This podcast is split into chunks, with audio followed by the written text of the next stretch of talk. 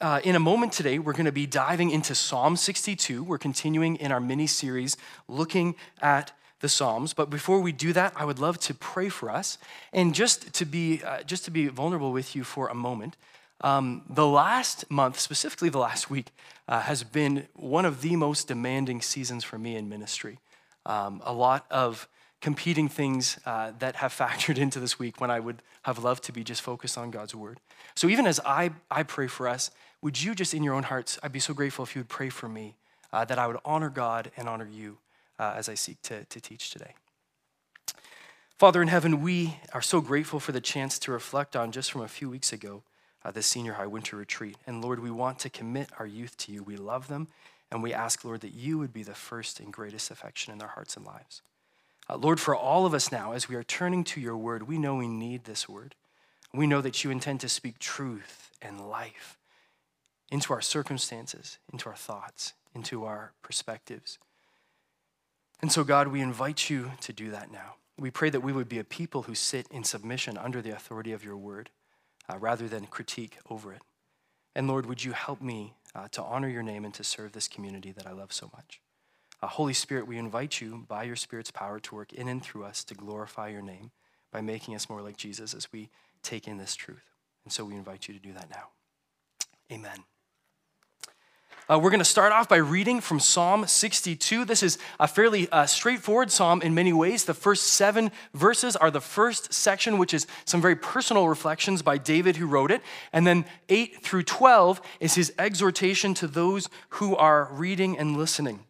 It's going to be on the screen behind me as well, but Psalm 62. It says this My soul finds rest in God alone. My salvation comes from him. He alone is my rock and my salvation. He is my fortress. I will never be shaken. How long will you assault me? Would all of you throw me down this leaning wall, this tottering fence? Surely they intend to topple me from my lofty place. They take delight in lies. With their mouths they bless, but in their hearts they curse. Yes, my soul, find rest in God alone. My hope comes from him. He alone is my rock and my salvation. He is my fortress. I will not be shaken. My salvation and my honor depend on God. He is my mighty rock, my refuge. Trust in him at all times, you people. Pour out your hearts to him, for God is our refuge. Surely the lowborn are but a breath, the highborn are but a lie. If weighed in the balance, they are nothing. Together they are only a breath. Do not trust in extortion or put vain hope in stolen goods. Though your riches increase, do not set your heart on them. One thing God has spoken, two things I have heard. Power belongs to you, God, and with you, Lord, is unfailing love. You reward everyone according to what they have done. Historically, the Puritans uh, and the Quakers, when they had the opportunity to interact uh, with a close friend or a loved one in their community, would ask a deep and meaningful question. Not kind of the typical just, how's it going? How are you? How's life?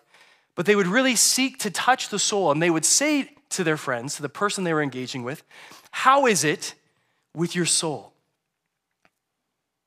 How is it with your soul? And I'd love for us to sit with that question for a few moments this morning. How is it with your soul? Maybe if you were to take stock of what's going on, you'd start to pay attention to the emotions. What are the emotions residing at the core of your being? What are they communicating to you about how life is impacting you? What are the thoughts that are just dominating your mind? What are the responsibilities that demand your energy and maybe are wearing you down? What maybe are the communal or global realities that are clamoring noisily for your attention? Do you feel today that you're living from a place of rest and peace or exhaustion and worry? Are you tired? Are you worn out from uncertainty and drama and relational fractures and the latest wahoo on social media? Are you exhausted from struggling to protect and provide for the ones you love the most when so much feels out of your control. Maybe you're here today and you've heard lots of conversations as people excitedly acknowledge that restrictions are starting to scale back and that trip that was postponed can now happen, or that youth sport that hasn't been playing can now be in place, or those social gatherings or those large holiday events, uh, these can now happen. These are so good. Aren't you excited? But if you're honest, you're like, you know what? I'm exhausted. I don't feel like I have the get up and go to even invest myself in these really good things. There's fatigues, there's demands, there's stressors. Did I mention the concerns around a nuclear war because of what Russia's doing in Ukraine? How is it with your soul? How is it with your soul? We're people who are tired of uncertainty, tired of division, tired of conflict, and tired of being tired. And so increasingly you'll hear conversations where people are saying, "Man, you know what? I just I just I just need a break or I can't catch a break." Or you know what? I think I think I need to change my job. I just think I need a different vocation, a different career cuz oh, ah, this is just taking it out of me. Or you know what? A vacation. I just got to get to Cuba and everything will be better. It would be awesome. Many people from our church family are in warm places like Cuba right now. Career change, vacation, these things aren't bad. But how often has we found ourselves just, oh, I can't wait till I hit that vacation. I can't wait till I hit that long weekend. I can't wait till I have that week off. And then one or two days after returning back to work, we're like, man, I'm still as tired as ever. One or two days after returning to high school, I am still as tired as ever. You see, we desperately need rest. And often when we are aware of that fatigue, we tend to go towards good things, but things that can't necessarily give us rest on a soul deep level.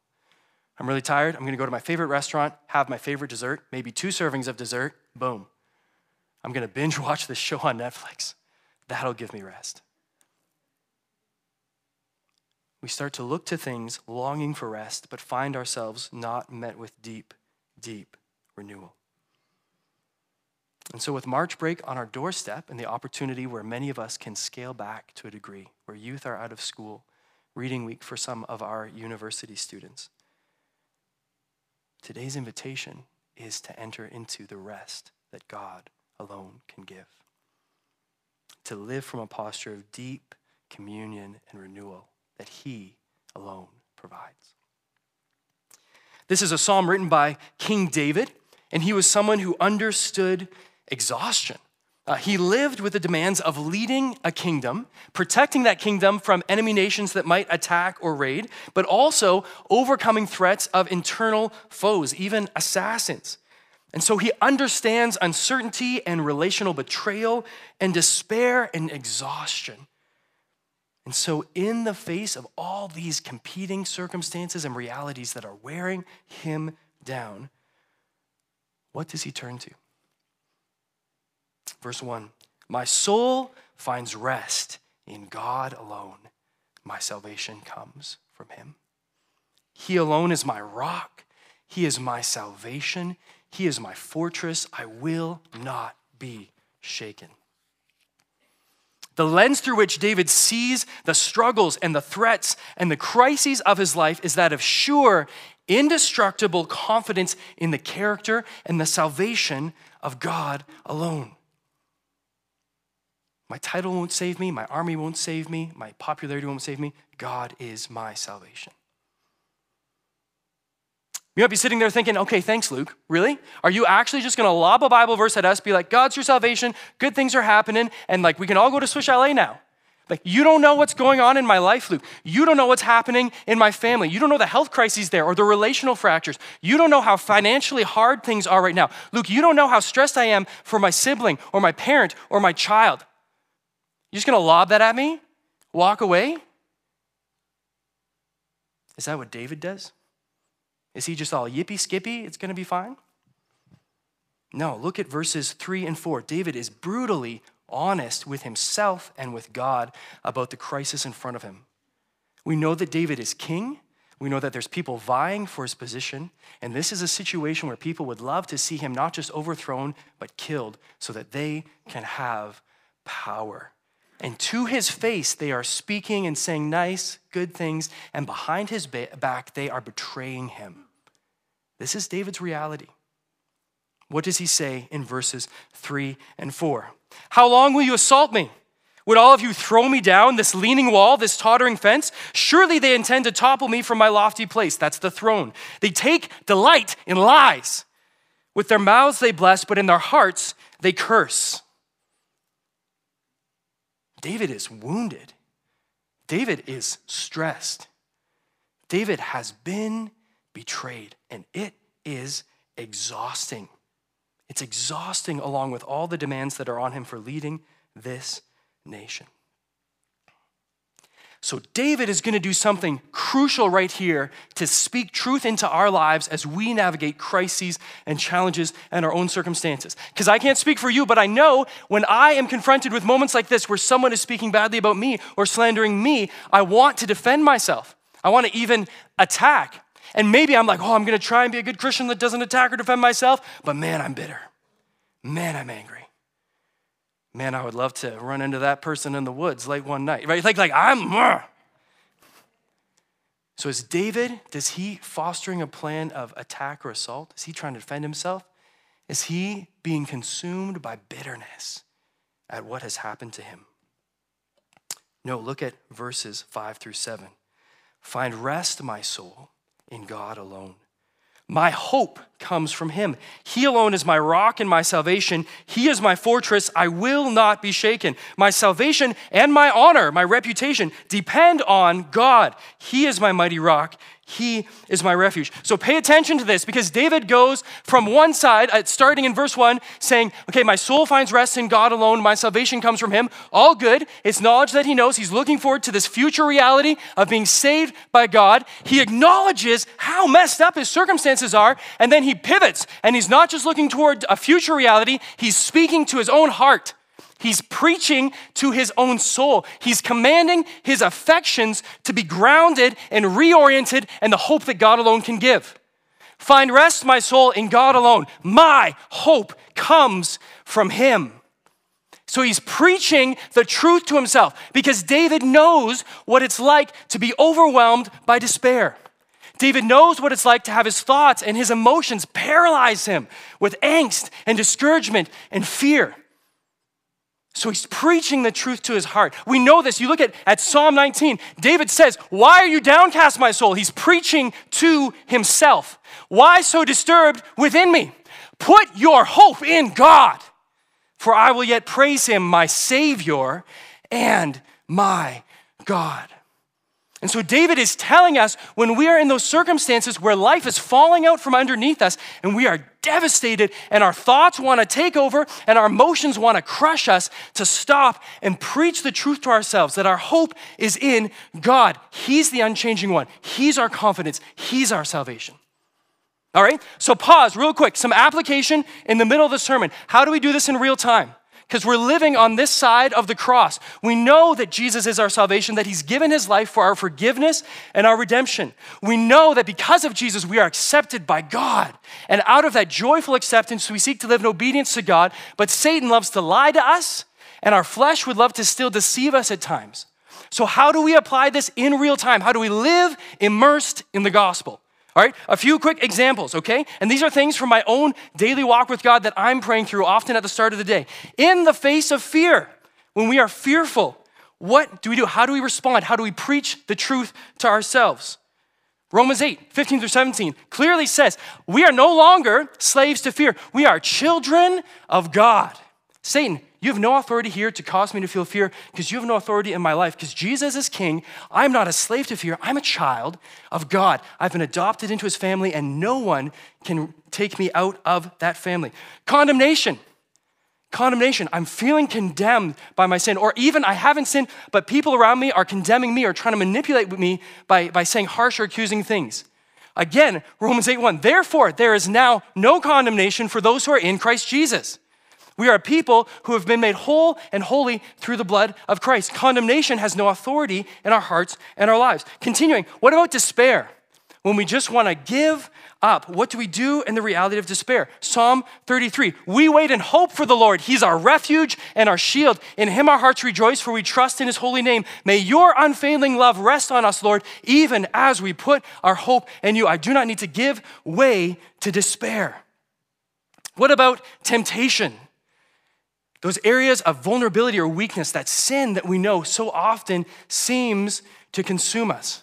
Friends, this, this is one actually I pray pretty much every single day. This from Roman 6, Romans 6, verse 14. Sin is not your master. Sin has no hold on you. You are not under the law, you are under God's grace. So sin has no authority in my life or to dictate my thoughts or affections or actions today. And what about those moments where we say, man, have I changed? Can I change? Is God doing a good renewing work in me? 2 Corinthians 5. I am a brand new creation in Christ. For if anyone is in Christ, they are a new creation. So, this is what it means. This is what David is inviting us to when he starts preaching to himself, is saying, hey, listen, you're gonna go back to whatever it is tomorrow work, not school, hey, March break. But in a week, March break, you're gonna go back to these realities where there might be challenging people or stressful circumstances or difficult realities, and you're gonna be tempted to be overwhelmed by those things and live from a place of fear or despair or angst or discouragement because of those realities in your life. And listen, you don't have to. In fact, you can live in freedom and strength because the Spirit of God and the Word of God are actively being lived out and applied in your life. But you're going to have to own that and preach the truth of the gospel to your own heart. This is what it is to say, Find rest, my soul, in God alone. My hope comes from Him. David has experienced the beautiful reality of this union with God that in these moments where he's weak and he's wounded and he's hurting, he can come before God, and God, again, is his strength, his salvation, his refuge, his hope. And so in verse 8 through 12, he now turns his attention to us in a way, to those who are going to read this. He's wanting to preach life to us and invite us to become a people who enjoy that same union with God that he himself has enjoyed. Many of us in this room could say that we have a best friend, or maybe a few best friends, people that when we're with, we can just let our hair down, be ourselves. We feel understood, we feel loved, we feel respected and cared for. And so often, those friends are the people that we share our hearts with, that we're willing to talk about the good, the bad, and the ugly with them. You know what I'm saying? And how good is it? How many times have you experienced connecting with that best friend, sharing your heart with them? Them sharing their heart with you, and you're able to pray with and for one another. And you walk away from that time feeling as if everything weighty on your heart or your shoulders has been lifted because of this gift of rich relational union with this dear friend who has shouldered those struggles alongside of you and walking with you in that. Have you experienced that? Have you felt that relational gift?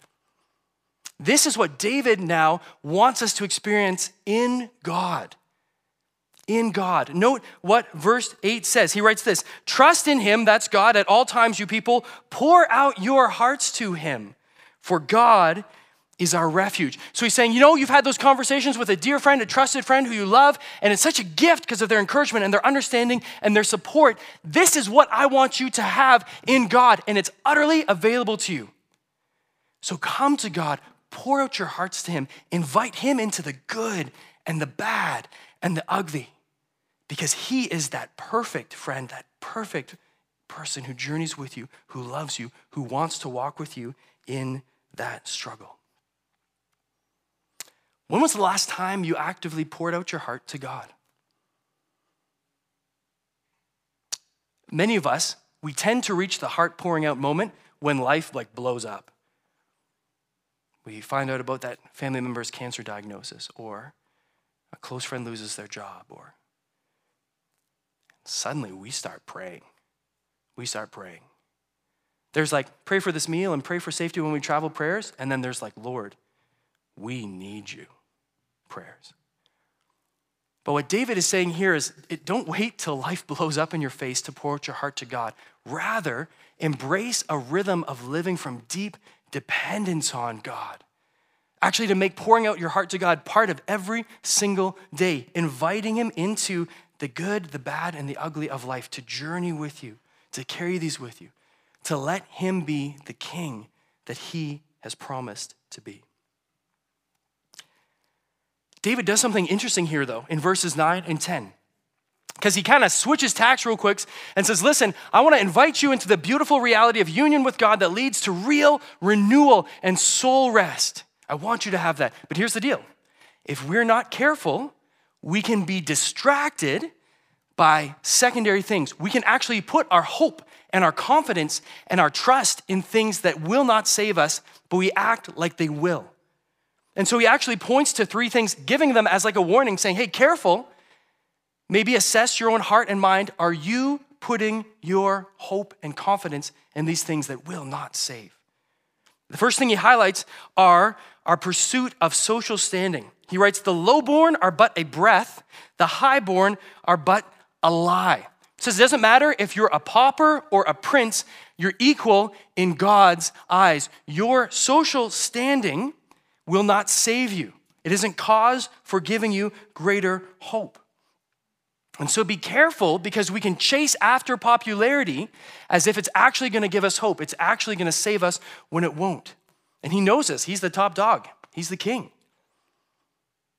Friends, in, in real time today, we can do this in our own lives and even in our own churches. We can vie for social supremacy. Uh, our youth and young adults know this, that everyone is constantly trying to be like, look where I went on my vacation. This is what's gonna be March break. Look, I'm in Florida, I'm in Cuba, I'm in England, I'm in Iceland. Why'd you go there? I don't know. But everyone's saying, like, look where I went. Look at these great photos. Look at all the likes I'm getting. Look at all the followers I'm getting. I'm continuously ascending the ranks and being more and more popular. We know this. People put their hope in that. And if someone loses a follower, gets few likes, it's devastating. Why? Because we put our hope in our social standing. I'm, I'm a dad with a four month old, and already it's amazing to realize that, that there's this weird kind of like competition that can go between parents. Like, is your kid rolling over? My kid's rolling over. My kid just said deoxyribonucleic acid. I'm like, well, he's four months. So, right? So we have these like competing forces where people are trying to say, like, look, look what we're doing. We're the best. Look what we've accomplished. Look at what our family, dot, dot, dot. And it's exhausting. And what actually happens is it kills real community and real unity because what we start to do is we are continuously thrusting in people's faces our best and brightest moments and realities and hiding our weaknesses and our failures and our burdens. And so we become crushed by realities that we are terrified to show to one another, rather than recognizing that if our hope is in God, if He has saved us, if we are living in a community of people that are bought with His blood, we can be real. We can let down our guard. We can be honest about the messy spaces in our lives. David gets that. So he says, listen, don't put your hope in popularity. That's not going to save you, it's not going to sustain your hope. Second thing David highlights, he, he actually points to uh, this reality of taking advantage of others. He says, Do not trust in extortion or put vain hope in stolen goods. Now, let's be real. There's probably very few of us, hopefully none of us in here, who are actively involved in extortion uh, or stealing other people's goods. Uh, maybe you sold toilet paper for 100 bucks a roll at the start of the pandemic. We can talk about that after, all right? But I'm guessing we're not a crowd that's big into extortion and stealing other things. But are there ways in which we do still use people for our own ends? Just like straight up confession, I 100% am guilty of seeing somebody with a need, seeing somebody else that I respect, giving myself to meet that person who has a need, not because I love them or care about them or want to help them, but because after this person I respect is like, boy, Luke Crawford. Have you been there? Are there ways in which we perform and do even good things for the sake of padding our own reputation and exalting ourselves in the eyes of others, not because we care to serve or love or glorify God, but to boost up our own image? It's crazy to think about the reality that when it comes to global religions, Christianity is really the only one that is like, do your good things in secret. Don't let people know. Why? Because it's so easy for us to do the right thing for the wrong reason. So, are we a people who use one another in order to elevate ourselves? The last thing that David points to is the reality of financial wealth. Though your riches increase, do not set your heart on them. Now, I want to be careful here because the reality is if we live in North America, in the West, on a, with a global perspective, we're wealthy, okay? We're rich. We might not be see ourselves as wealthy within North America, but the reality is we're a rich and wealthy people, okay?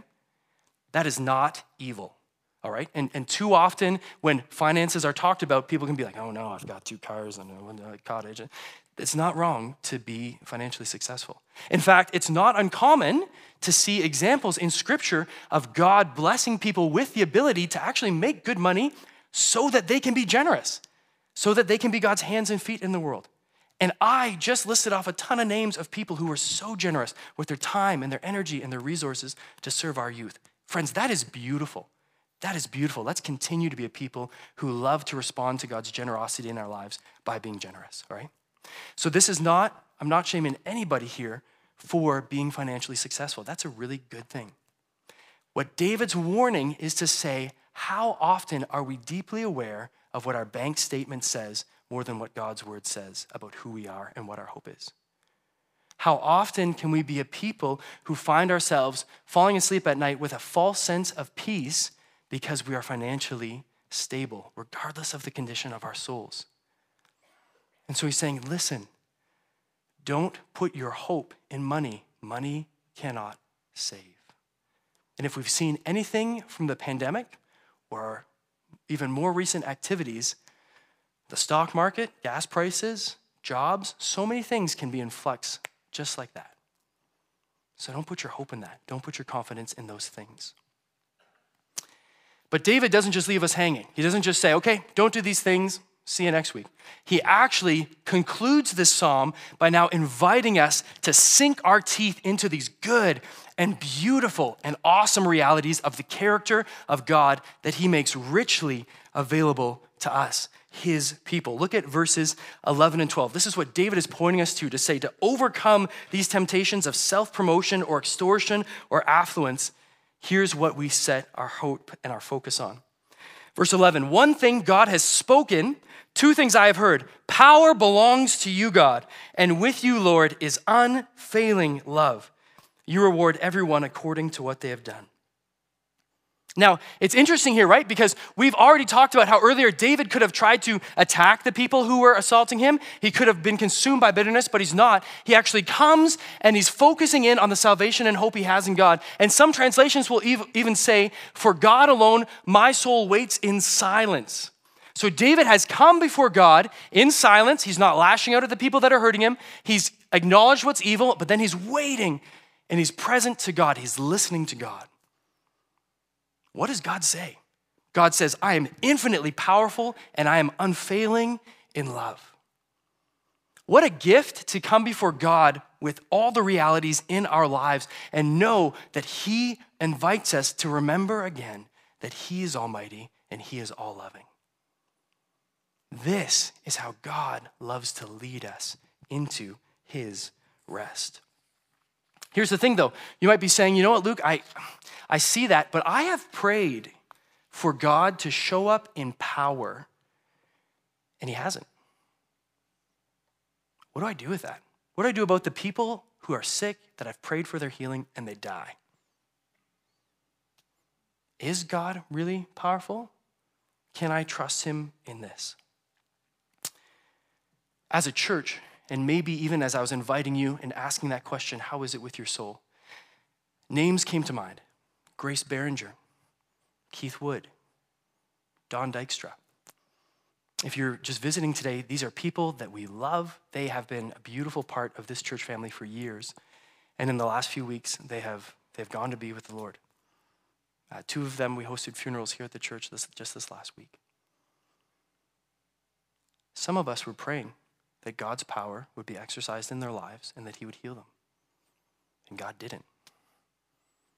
Is God too weak? Can we trust in God? Can we actually rest in God if we know we're going to pray for someone to be healed and then He lets them die? I want to highlight Isaiah 40, 10, and 11 and trying to answer that with you because Isaiah is capturing this dynamic of both God's power and His love and how it is expressed in our lives in real time. Isaiah 40, verses 10 and 11. See, the sovereign Lord comes with power, he rules with a mighty arm. See, his reward is with him, and his recompense accompanies him. But now look at, look at what he says about God's unfailing love. He tends his flock like a shepherd. He gathers the lambs in his arms and carries them close to his heart.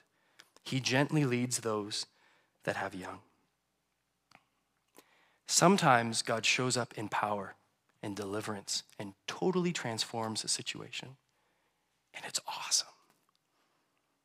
Sometimes God gently reaches out and takes one of his children and gently draws them to his heart. And that's his unfailing love.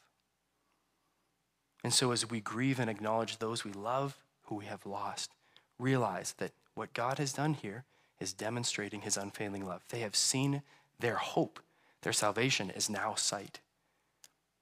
God has gently, tenderly drawn them to himself. Recognize that because when we pray, we often pray asking God to act in power and know that sometimes he often acts in love.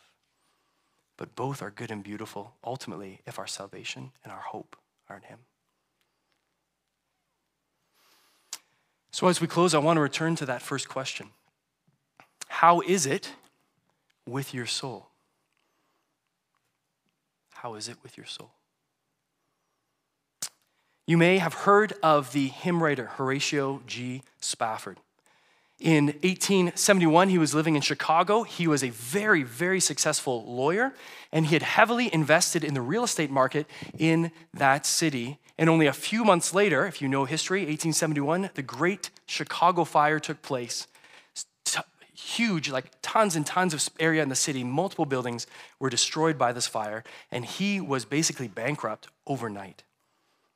To make matters worse, he had five children, four daughters, and one son and his son was killed in the fire. His four year old son died in the fire. And so, over the next two years, Spafford was working to somehow uh, get his business back together, to grieve the loss of his son, to try and find his feet again. And his personal friend, Dwight L. Moody, invited him and his wife and their four daughters to join him in England for an evangelism trip that they were doing. And so Spafford sent his wife and his daughters ahead of him, sailing across the Atlantic, and he was going to follow a few weeks after. Sadly, in the midst of fog, there was a brutal boating collision. The ship that his wife and daughters were on sank almost instantly. And he just received a telegram from his wife a few days later that said two words saved alone. So Spafford's four daughters drowned in this shipping accident. A few weeks later, as he was sailing across the Atlantic, he asked that the captain tell him when he was near the spot where the ship with his daughters had gone down.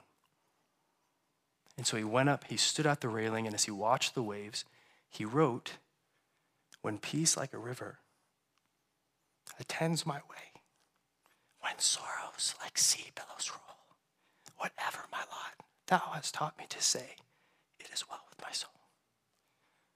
Though Satan should triumph, though trials should come, let this blessed assurance control that Christ has regarded my helpless estate and has shed his own blood for my soul. My sin, the bliss of this glorious thought, my sin, not in part, the whole, is nailed to the cross, and I bear it no more. Praise the Lord, my soul.